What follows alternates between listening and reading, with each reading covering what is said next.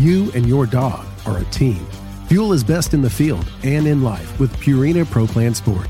Made for hardworking dogs of all ages, every sport formula starts with real meat as the number one ingredient and is specifically formulated to support strength and stamina. Try it today and see why ProPlan is the official dog food of Ducks Unlimited. Learn more at ProPlansport.com. Mossy Oak has partnered with Ducks Unlimited to bring you Shadowgrass Habitat, the official camo of Ducks Unlimited. Shadowgrass Habitat pays homage to the first waterfowl specific camo pattern ever made, Mossy Oak Shadowgrass, while incorporating the most realistic, digitally accurate images of the natural habitats that make up true waterfowl habitat. Mossy Oak is committed to conservation as its highest priority. With the launch of Mossy Oak Shadowgrass Habitat, Mossy Oak will continue funding habitat protection projects through our longtime partnership with Ducks Unlimited. Check out the new Shadowgrass Habitat pattern at mossyoak.com. Step into the world of Campus Waterfowl, a community that's shaping the future of the hunting industry. At Campus Waterfowl, we're more than just hunters. We're students. We're, students. we're conservationists. We're conservationists with the next generation. The next generation. Join us as we highlight the dedication and commitment of young hunters nationwide. Visit campuswaterfowl.com to become part of our story. Campus Waterfowl, the future of hunting starts here. We are the Ducks Unlimited Nation united by our passion for hunting, the outdoors, and conservation. The habitats that Ducks Unlimited have been maintaining and building since 1937 have effects far beyond the duck hunting community. Follow along with our YouTube series as we tell your stories and become part of the Ducks Unlimited Nation. DU Nation. Take it outside a mic check, please? Hey everybody, welcome back to the Ducks Unlimited Podcast. I'm your host, Chris Jennings. I'm your host, Dr. Mike Brasher. My name is John Gordon. I'll be your host. And I'm your host, Katie Burke.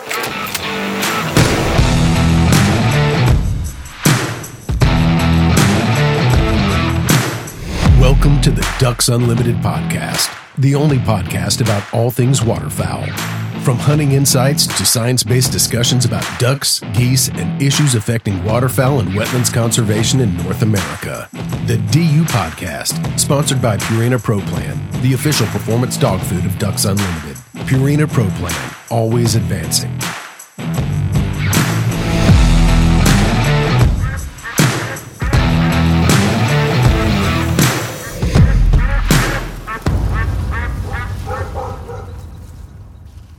Everybody. Welcome back to the Ducks Unlimited Podcast. I'm your host, Chris Jennings.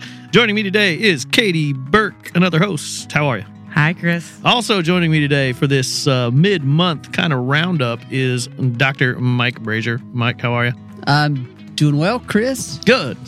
We just uh, wanted to get a little wrap up, uh, kind of a not even really a wrap up. It's kind of a roundup. Should probably be a better term. For yeah, we started doing these like mid month, which isn't really good for a, ma- a roundup. not a not a wrap up, but maybe a roundup on just what's going on. You know what Mike's been up to, what Katie's been up to, What Chris has um, been up to. different things that we're doing throughout the organization that you should, should be aware of.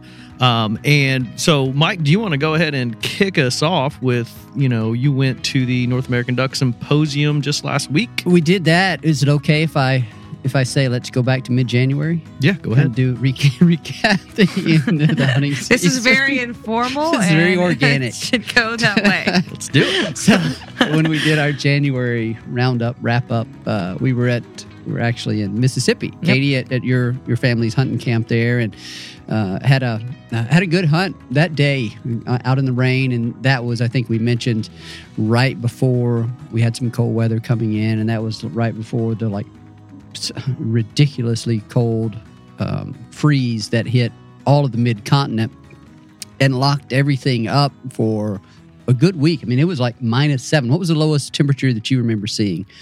Uh, like it- minus seven. Yeah, I was right there. Yeah, I felt like we were like minus three, minus four, or Yeah. something like that. I woke up one morning looked at my phone. It's like minus five, minus seven. I was Yeah. like, what in the world? That's pretty cold for down here. It sure is. Uh, and so, you know, you had reports of people from from people like five inches of ice and and taking, uh, I, yeah, it locked up a lot of habitat, and so everything I, I believe was for the most part pretty slow. Now, s- folks that had access to open water, I heard some folks did pretty good. Did y'all get any reports from that? No, so I stayed. Um, I stayed in Charleston. So because once I found out I was like, well, school's not happening, so and work's not happening, so I just stayed with my parents so I'd have extra help with kids. And um, we hunted the next day right before it came in, and it was awful. It was pretty like nothing to it. And then um, Dad went in every day, and he would call me, and yeah, it was all frozen. He had one little spot, but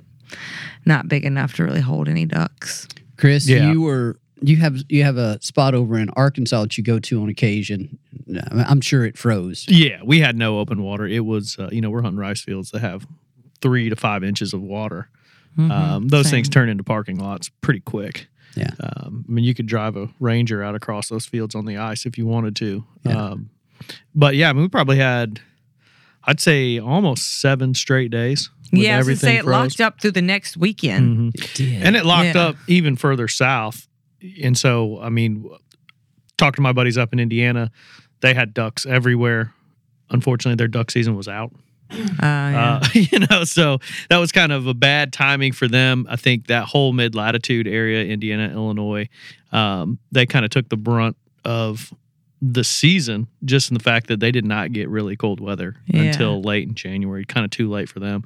I know the guys up there who hunting Canada geese doing really well.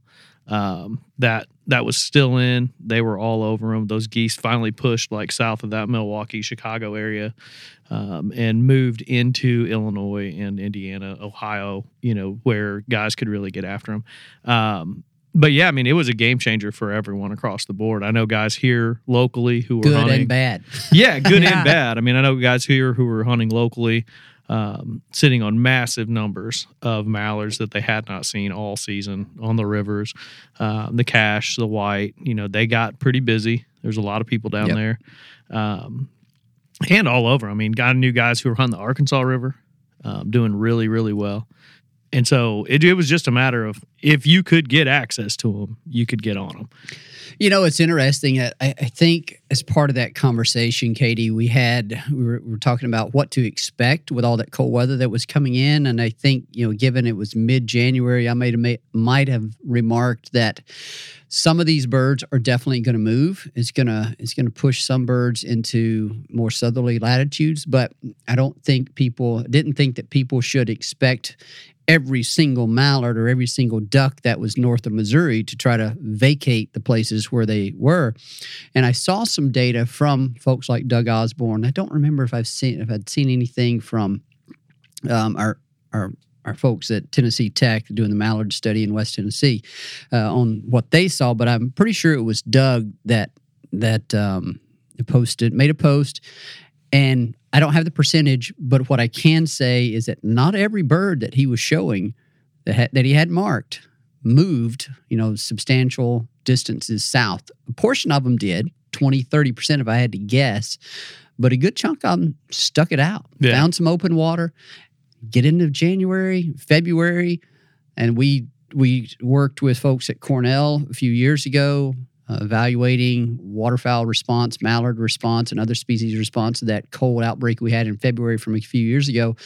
Some of them move, but it, not all of them. I mean, they will stick it out if they can, and and that's that's kind of what, I think we saw this year. We did see some new birds. I was the I experienced that uh, certainly on the thawing side of things, but the other interesting aspect of any event like that is you see some weird, unusual things. When ducks and geese or any kind of bird gets uh, stressed because they're because of food shortages or potential food shortages when everything is freezing and so forth ducks are going to do different things. Whether you're talking about songbirds at your feeder in the backyard or whether you're talking about like 16 juvenile snow geese that i came across in a frozen soybean field in North Mississippi, North Central Mississippi, that allowed me to walk within about 50 feet of them. They were done. They were done. Mm, they yeah. were they were feeding until 15, 20 minutes after dark. Craziest thing I'd ever seen. One of the craziest. I'm saying a lot of crazy things. I mean, I work with y'all, right? So, um, but it's, it, I was out there deer hunting and it's this I, largely dry soybean field. They were out there all day, all afternoon, 20 minutes after dark, and just trying to get every last bit of food they could. Those are the type of things that you see uh, that will that when we get these dramatic cold outbreaks, and that's still one of the things that as a science community we don't fully understand. I think there's just a lot of individual variation in the decisions that ducks and geese will make, you know, dependent upon their physiological condition. It's like they can't look at the seven day forecast, right? And Yeah. say, it's going to be okay. I'm going to make Yeah. a decision to stick it out. Um, but why some will try to stick it out, why others don't, and then what the physiological or potential survival consequences of those decisions are, I think is something that we're still figuring out. And I think a lot of the work that are th- these individual tracking devices is uh, starting to help us understand. So anyway, it's, Yeah, those type that's of events are, are really cool uh, because of the way it affects the birds and what we as Yeah. hunters and others I see. wonder if the age of the bird has anything to do with the decision. Oh, I'm sure it does. Yeah, like those Yeah. all nearly. I think there was only one adult in that flock of geese that I was talking about. The rest of them were juveniles, and they were like Yeah. they were lost. They were lost. That's what they were. They're like, we lost our chaperone and now we don't know where to go. Yeah, I mean, I know I know several guys in Arkansas during that freeze who ended up, or probably just after, who shot Canada geese in Arkansas.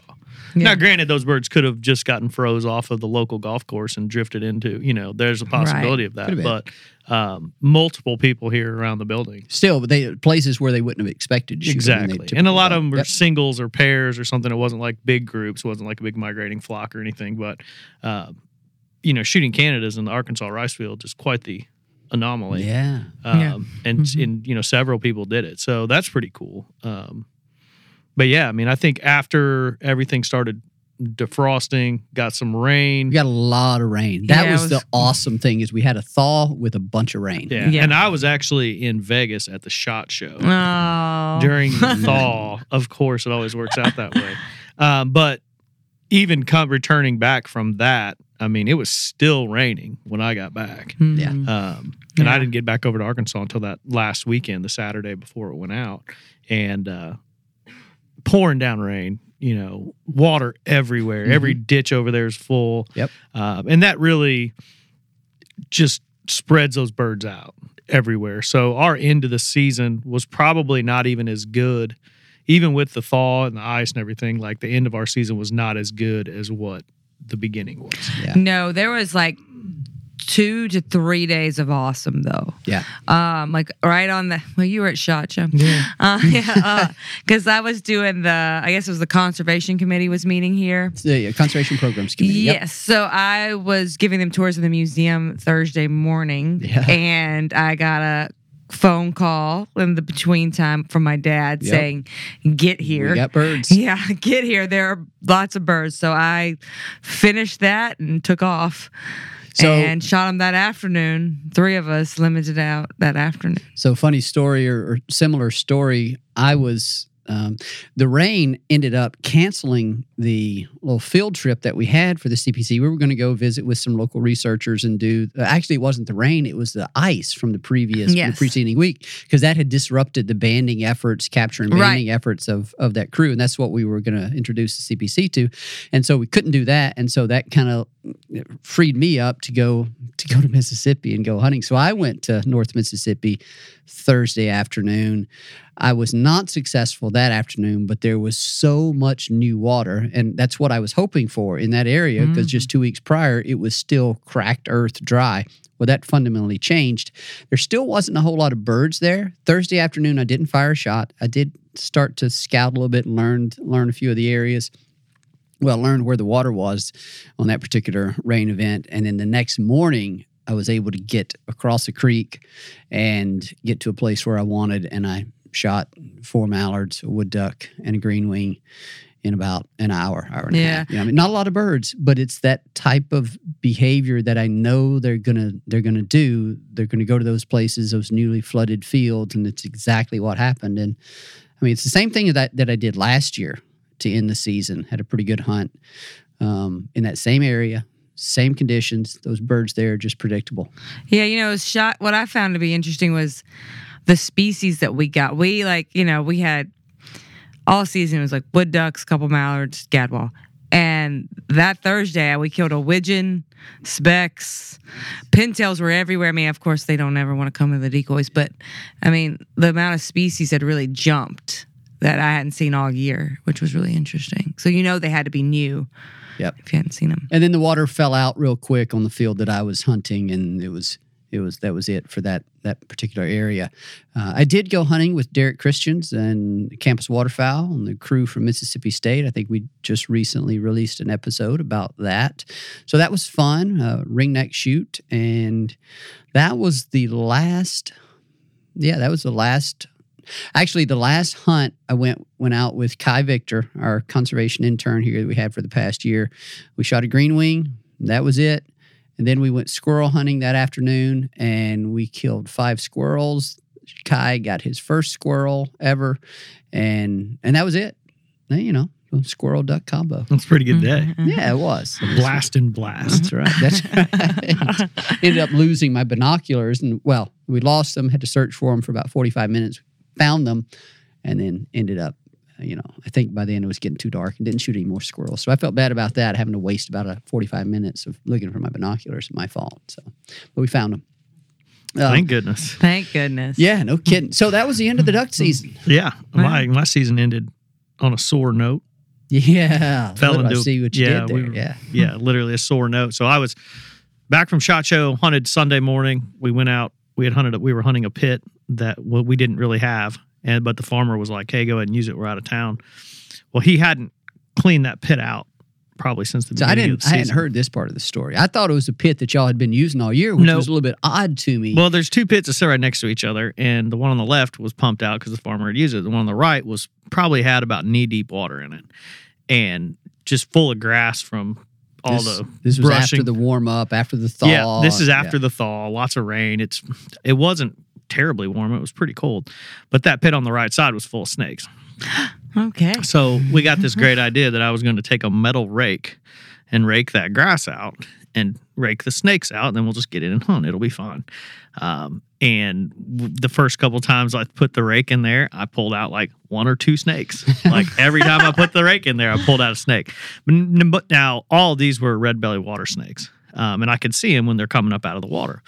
Well, I'm handing the, the rake up to a guy standing on the levee, and he's taking it, knocking the grass and the snakes off, and then handing it back to me. I throw it in again. Well, I do this about the fifth time, and stuck in the rake is all this grass, but hanging out the back of the rake is about a well, it looked like it was about a 40 foot snake, uh, mainly because it was in my face, but it was about a five foot cottonmouth. Nice. And that was head was caught in the grass and the rake, so its tail is flipping back and forth, but it's also about six inches from my waist as I'm handing the rake up. So the snake's tail is just whipping around my waist and my neck, basically. And so I don't like this story. and, and it's all it, this is a, in, in early morning too. Yeah, you know, no, it's not. It's is- all this- by I'm headlamp, very, so uh, you're just seeing. I'm very nervous over you're here just for seeing you. snakes, and uh, so I decided to abandon ship. I didn't want to be with that snake anymore, and so I tried to jump out of the pit. And when I did, my feet slid on the, the board that you're sitting on, and I only got about halfway out of the pit before I landed on this corner edge of the pit with my ribs, and I'm pretty sure I cracked like three ribs. So after that, I hunted one more afternoon. I couldn't even hunt the next morning. Hunted one more afternoon. I was supposed to stay till Wednesday. Um, I was off work. Wife was like, "Cool, stay till Wednesday. Come back Thursday if you want to." I'm thinking, "Oh, I'm going to wrap up duck season." By Monday afternoon, I went home. Oh. I, I was so sore. My ribs hurt. So basically ended my season. So this season, I got bit by a spider and ended up in the emergency room. Got attacked by a snake and broke my ribs. Mm. It was bad. Like like I, I was hurting this season. So And, and I, I just can't understand why more people don't want to be duck hunters. yeah, yeah. Come on, but yeah, be a duck hunter. It's fun.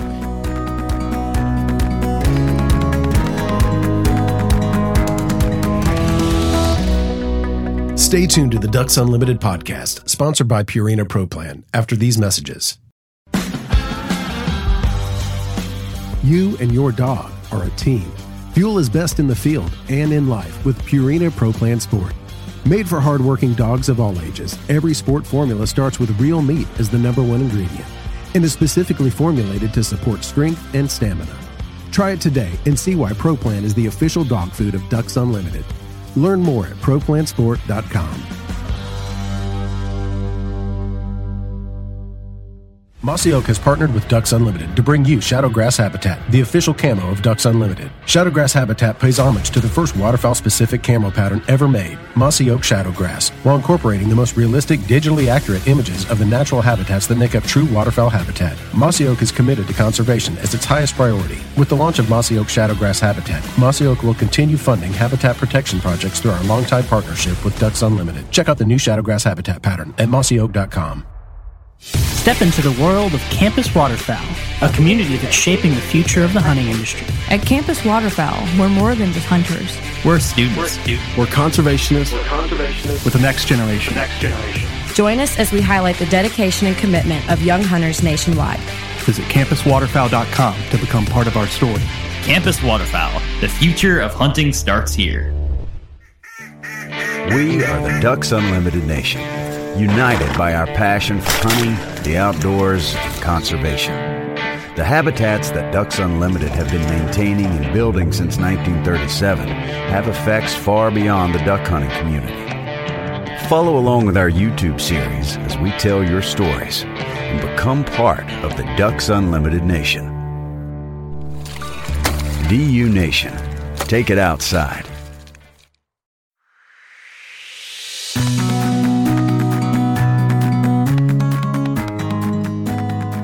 Now I had a good shoot that Monday afternoon. We had, you know, probably one of our better mallard shoots of the season.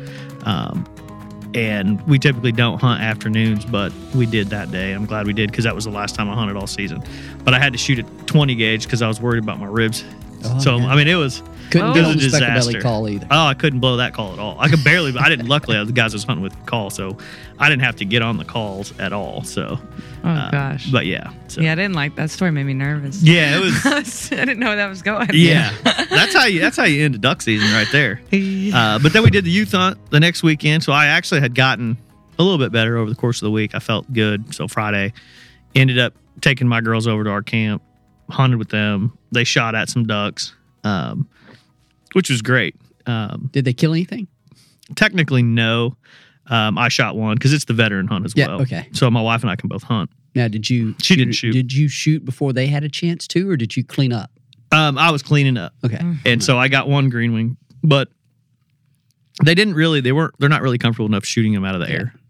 So we were trying to get them to land in the Yeah. decoys, which, as any duck hunter would know, trying to get a duck to land 18 feet away from you in the decoys so that an eight year old can shoot at them with a 410 single shot. In, in, in That's early, pretty tough. In, Yeah, in it's early February, when the ones that are the only ones that are left are the ones that have They been yeah, through the gauntlet. That's right. Yeah. Now I say that. However, we got multiple shots off at green wings. Okay. that would land in the decoys. And my eight year old shot and missed one. I think she missed it by like an inch. It was so mm. close that when her shot hit the water, it was like the size of a golf ball. No way. Like oh it my was, gosh. that's how, I mean, it was three yards away. Yeah. And she missed it. And then she was terribly upset that she missed it. So as it Yeah. flew away, Be I a- shot a couple times. might not be a bad. Thing. And I was like, oh, she I missed it too. Oh, no. so it made her feel good. See, it happens it. to the best. Yeah, that's right. I was like, oh, we both missed. Oh, look at Uh, you. but that was fun. It was a good She's not little going to listen to this podcast, is she? No, no.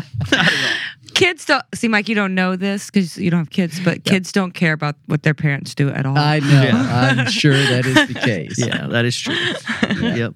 Uh, but yeah, so that was my duck season wrap. Um, we probably, we had a really good season. I had my little group of guys that I hunt with probably had the best season we've had in seven or eight years, No which is oh wow. Yeah. Yeah, I would Yeah. say it's probably the worst season of my life. Yeah, that, I, everybody I talked to was like, "No way, you had a good season." I was I, like, I bet think- you if you looked at the distribution of like s- yeah, how successful this year was for it, there would be, as we would say, bimodal. Folks on one end did really well. Folks on the other end, Yeah. a lot of folks on the other end, probably the hump on the left end is going to be bigger than the hump on the right end, did really poorly because they just didn't have water, just didn't have birds. But then the people that did, small number of people that did, eh, probably did pretty good in a lot, Yeah. of, in a lot of places. Yeah, I've I've heard you know majority of people did not have good seasons, but the ones who did did really well. Yeah. um, but they're pretty few and far between. Yeah, I think we had 35 ducks by Christmas. Yeah, Yeah, I can't complain personally. I had some opportunities um, to go on a few hunts and took advantage of those. And did then, we shoot anything in Europe? My place. Yeah, we killed like six or eight. I think we did. Yeah, yeah, we did. It wasn't bang up. by No, any we saw a ton of birds. That's That's, what it was. We saw a ton, but they just weren't working. Yeah. Um, but I I ended what I always enjoy, and I think I said this last year. Whenever I go back to where I grew up, do the scouting, have birds in the area, even if it's not a whole lot, and and I can find where they want to be, and I can get there and shoot.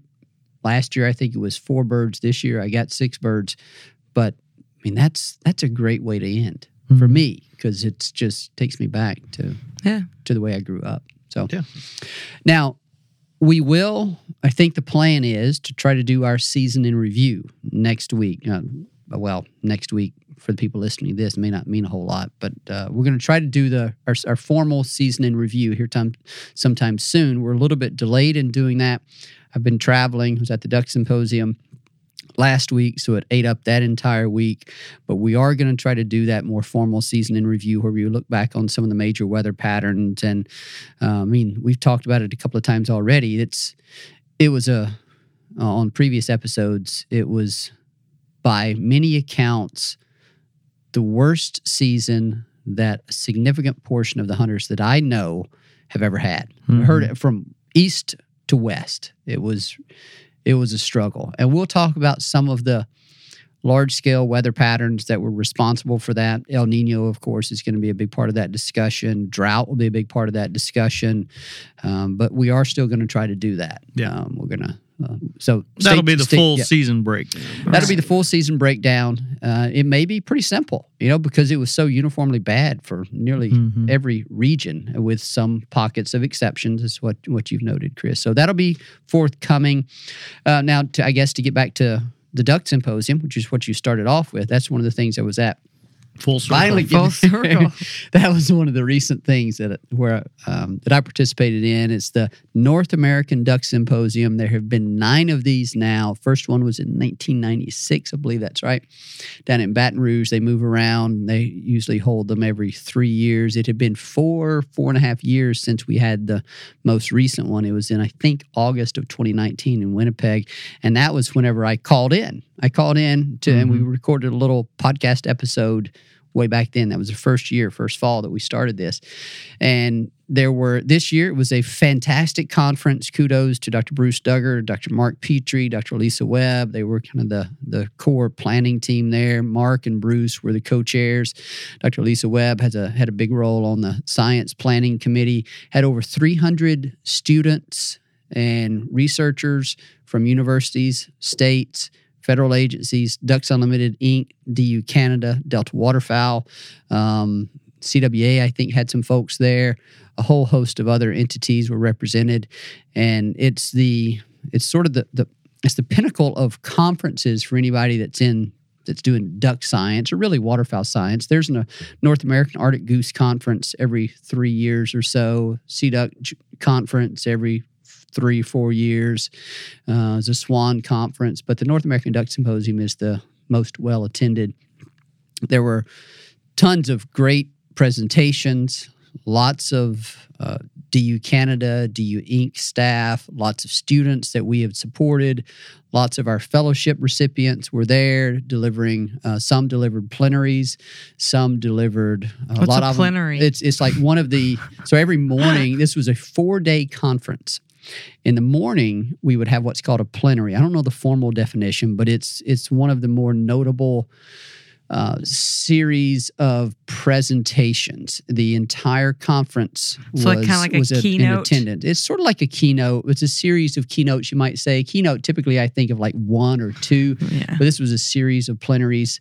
Um, it's a session dedicated to certain topics, and then there was a combination of academicians and graduate students and um, well, people from really all different segments of the waterfowl community that participated in those plenaries. And it was a four day conference, uh, four full days of presentations, posters. Uh, it was, oh, yeah, in the afternoon, we had, I think, four concurrent sessions. Yeah, four concurrent sessions going at all times. And it was, for those of us in that waterfowl science field, it was like a big family reunion and getting to meet a lot of new family. I thought you were going to say it's like a county fair. Mm, no, not a Everybody county I was getting just thinking how tired I would be. mentally and physically Uh, yes it was nonstop you uh, and, and plus the, what made it worse for me is and anyone i think traveling from the east is that you got the time zone difference Yeah. and so first morning i mean we uh, go to bed at 11:30 or something like that out there i wake up at 3:15 because it's 5:15 my body thinks it's 5:15 and so I, I wake up and so I get like four hours, four and a half hours sleep that first night. I think I might get five hours the next night, maybe five hours the next night. So it was just one of those deals. But I'm not complaining. I wouldn't trade it for anything. It's great to see all those people, all those students, folks uh, that have been following the DU social media accounts would have seen those series of posts related to the my visit to Alaska last year with those students from a variety of universities and their assistants. They were everyone except all of those people except one were there. And so it was kind of a neat opportunity to release those little chapters, as we mm-hmm. called them. A shout out to Mallory Murphy for, for all the hard work that she did on those, getting those out to folks. But to, to be able to showcase some of the work that those graduate students are doing was special to me and I think special to them. Uh, so I know it was special to their parents to be able to see them. But, you know, I used to be a graduate student doing all that kind of work and you think it's fun and great and to see your name and hear about all that work. It's, you know, t- to know that your work is recognized and appreciated, I think um, is pretty special for those folks. So um, there were several of those people received awards and I don't have a list of all the award recipients, so I'm not going to try to name folks because I'll leave some off, but uh, give awards for posters, presentations, um, oral presentations. Um, our very own Ashley Tunstall and Kai Victor gave presentations, as well as a ton of our other staff gave presentations. But uh, we're all a little bit smarter now. Learned some new things. Learned something. Learned some new things. Got to see. Got to see a lot of young professionals take that next step and sharing the results from their research over the past few years. And it's just a wonderful time.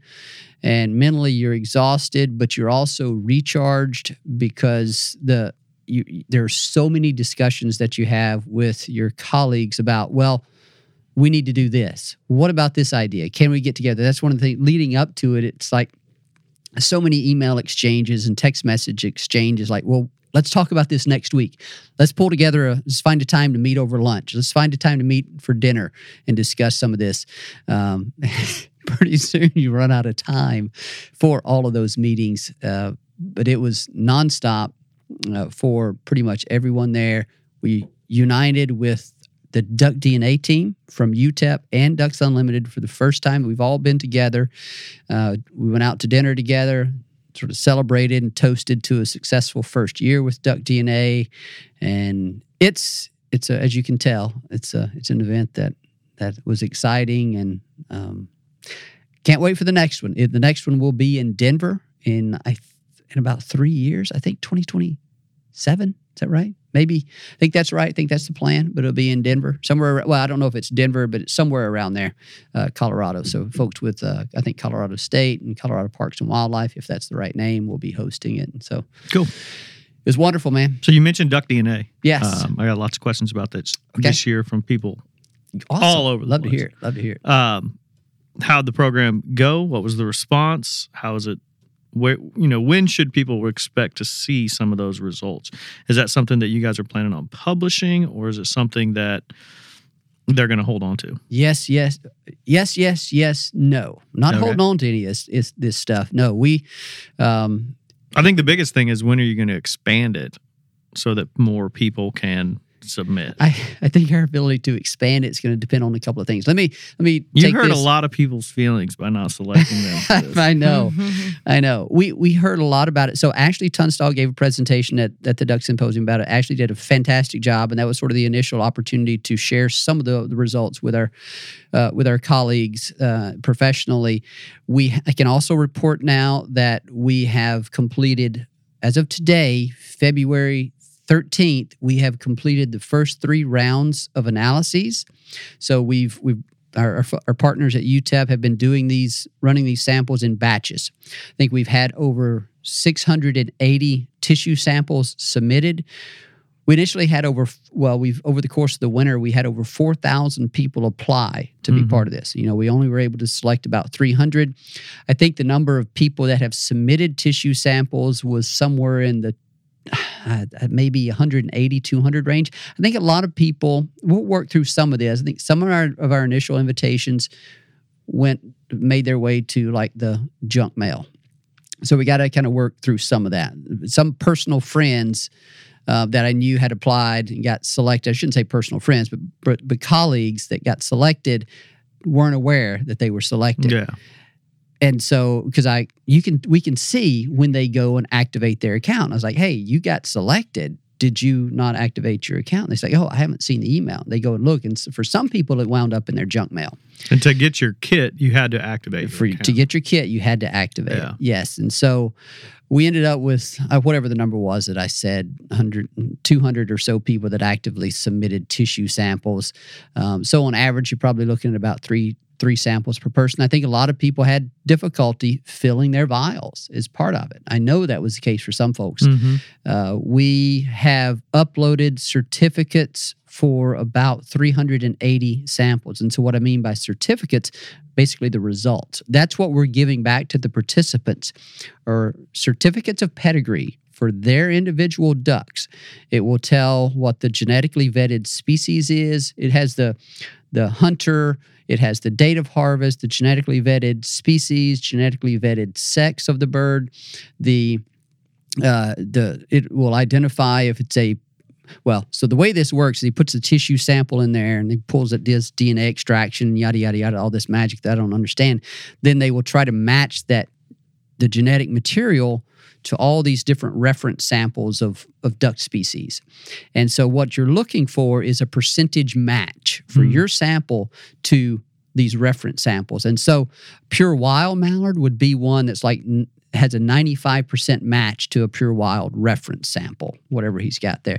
But for some of these, we're getting like it's an 80, let's just say 75% match with a with a wild mallard, 20% match to a game farm mallard. There's if you do the math, there's five percent in there that's not accounted for. It's just because it didn't match up. It just it's not perfect um, matching. So So you're going to get a certificate. So like, you shot a park duck, man. you got you shot a hybrid duck, yeah. Yeah. And we did. We've done. We're also receiving some Those hybrid, hill country Mississippi mallards you've been shooting are coming back We've with had. park duck I'm, them. I'm not. Uh, so I haven't gotten my samples back yet. I just sent them off a few weeks ago or two weeks ago.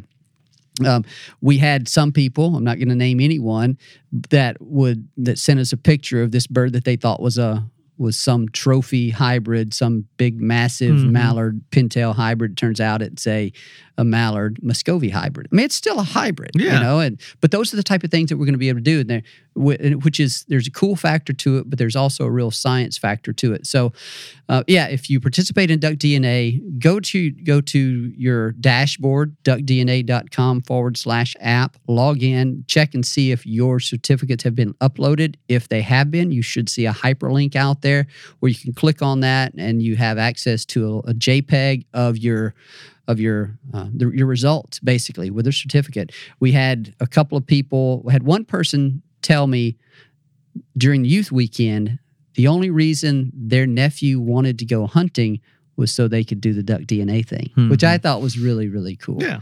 I had another person that shot a shot a bird during the youth weekend, and I saw it posted online. Um, and it's a it's actually a guy working his who works here at headquarters. His son shot their his first ever duck. And so I sent this guy an email and I said, Hey, I've got an extra vial because I was trying to save it for a mallard on that last weekend. I didn't get anything. And uh, I said, If you want to use that vial for a tissue sample for your son's bird, I'm happy to do that. You can kind of get the genetic analysis for your son's first bird. He said, Yeah, man, let's do that. So that's the other thing that we might do in the future is, you know, it's like get the genetics for your your kid's first duck. Yeah.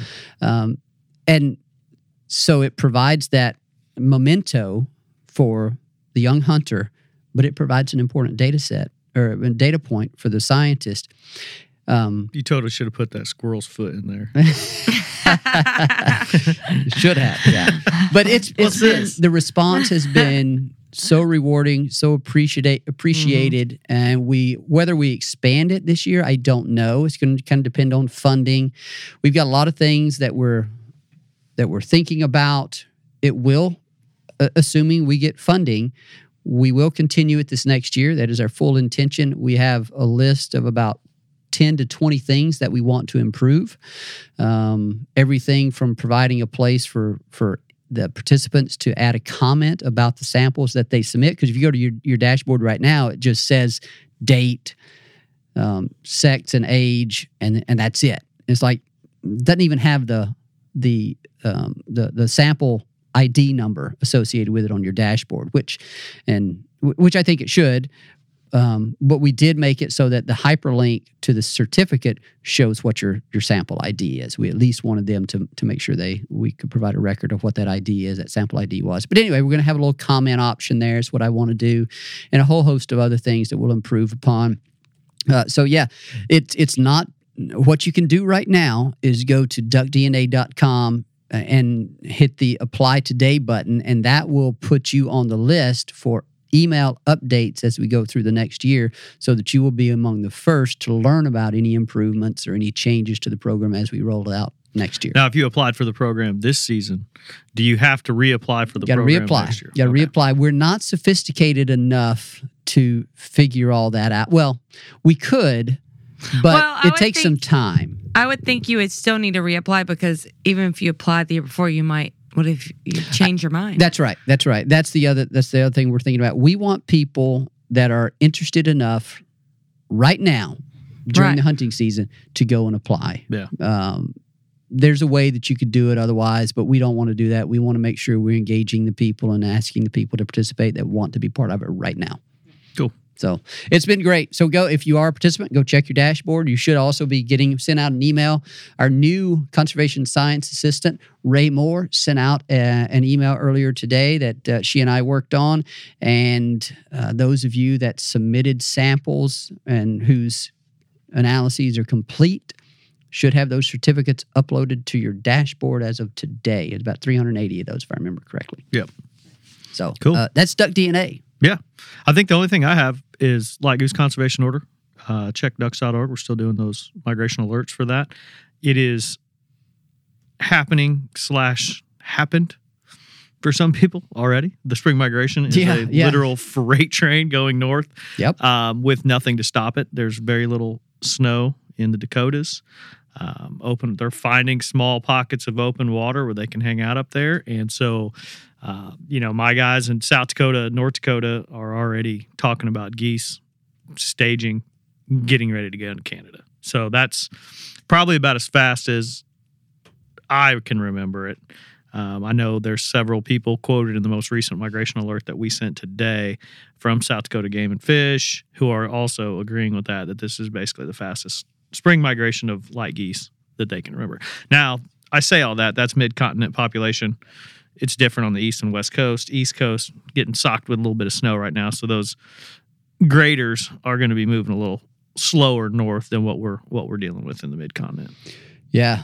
Um, it can happen quick. And I knew it would. I was talking to somebody not too long ago. Uh, and I said, Yeah, do you get one strong south wind, and those geese are going to book it. They're Yeah, we lost there. all of our snows at our farm, and we were holding a ton Yeah. all season. I mean, they were there end of October through about right when that freeze. When that freeze hit, those geese moved on, and from wherever they went, they kept going. Yeah. Like they went north from there. They never came back to our farm. So uh, that was pretty eye opening for the youth weekend. I was hoping my kids would get to see all these, you know, hundred thousand snow geese flying over. It's cool for the kids. Um, Chris- and they were gone. You did mention sort of snow on the prairies, lack of snow on the prairies. Mm-hmm. That's something we'll be we'll soon be turning our attention to. Yep. And it's dry. It's certainly dry in the Canadian prairies. I think there's been a little bit of moisture in the Dakotas, not a whole lot. Um, but yeah, everybody, everybody out there cares about waterfowl. It's another year where you need to do your snow dance, do your rain dance, That's right. hope for a lot of moisture to hit the prairies. Otherwise, it's going to be dry as it is right now. Yeah, and that's we won't speculate on that, but that's not good. Uh, well, we don't have to speculate to know that if it's dry, it's not good. Yeah. no, we just know that. That's science. Yeah. Yeah. Science. Uh, Cool. Uh, Katie, you had a quick update for the museum? Yeah, or- not much. Um, just this is more podcast stuff. I have a series that I'll start recording actually next week. That's for the North American Decoy Collectors Association for their big show in Chicago, which is in April. So I'm gonna do a series of shows of collectors and carvers and stuff that are related to promote that show. Awesome. Well, awesome. This is great. That's it? Yep. That's great it. little roundup. Um, we can not no longer call it a wrap up. It's now a roundup. Take note of that. Catch up. let up. me uh, let me I'm, I'm gonna let me tease a couple of other episodes that I got coming right. up. So I the, did I mention Tennessee? No, I mentioned their work. The group from Tennessee Tech, uh, Brad Cohen and his lab.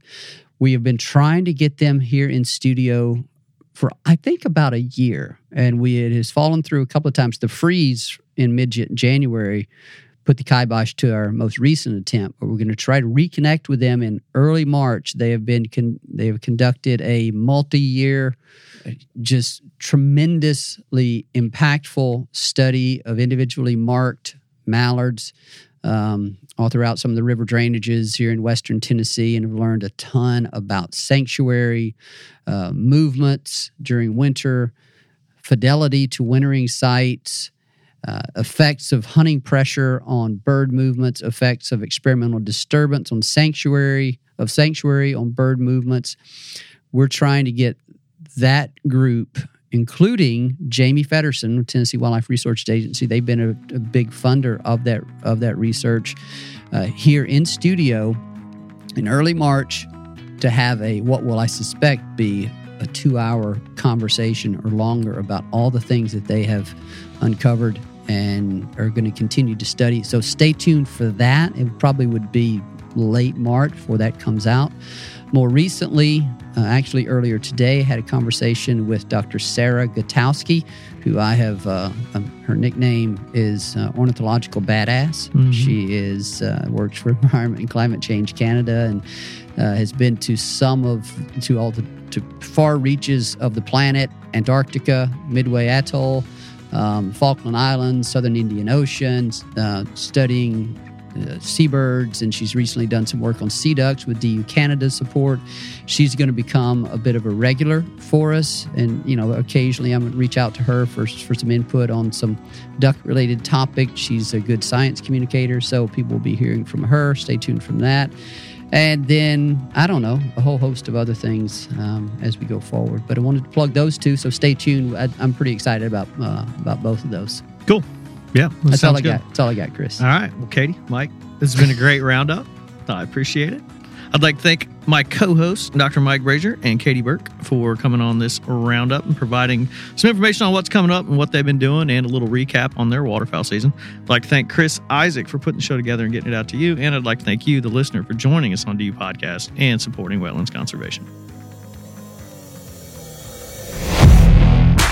Thank you for listening to the DU Podcast, sponsored by Purina Pro Plan, the official performance dog food of Ducks Unlimited. Purina Pro Plan, always advancing. Be sure to rate, review, and subscribe to the show and visit ducks.org slash DU Podcast. Opinions expressed by guests do not necessarily reflect those of Ducks Unlimited. Until next time, stay tuned to the Ducks.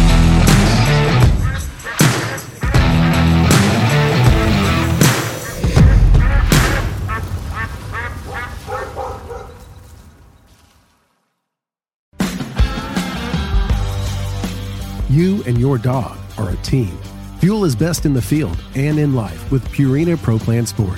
Made for hardworking dogs of all ages, every sport formula starts with real meat as the number one ingredient and is specifically formulated to support strength and stamina. Try it today and see why Pro Plan is the official dog food of Ducks Unlimited. Learn more at ProPlansport.com. Mossy Oak has partnered with Ducks Unlimited to bring you Shadowgrass Habitat, the official camo of Ducks Unlimited. Shadowgrass Habitat pays homage to the first waterfowl specific camo pattern ever made, Mossy Oak Shadowgrass, while incorporating the most realistic, digitally accurate images of the natural habitats that make up true waterfowl habitat. Mossy Oak is committed to conservation as its highest priority. With the launch of Mossy Oak Shadowgrass Habitat, Mossy Oak will continue funding habitat protection projects through our longtime partnership with Ducks Unlimited. Check out the new Shadowgrass Habitat pattern at mossyoak.com. Step into the world of Campus Waterfowl, a community that's shaping the future of the hunting industry. At Campus Waterfowl, we're more than just hunters. We're students. We're conservationists, We're conservationists. with the next generation. Next generation. Join us as we highlight the dedication and commitment of young hunters nationwide.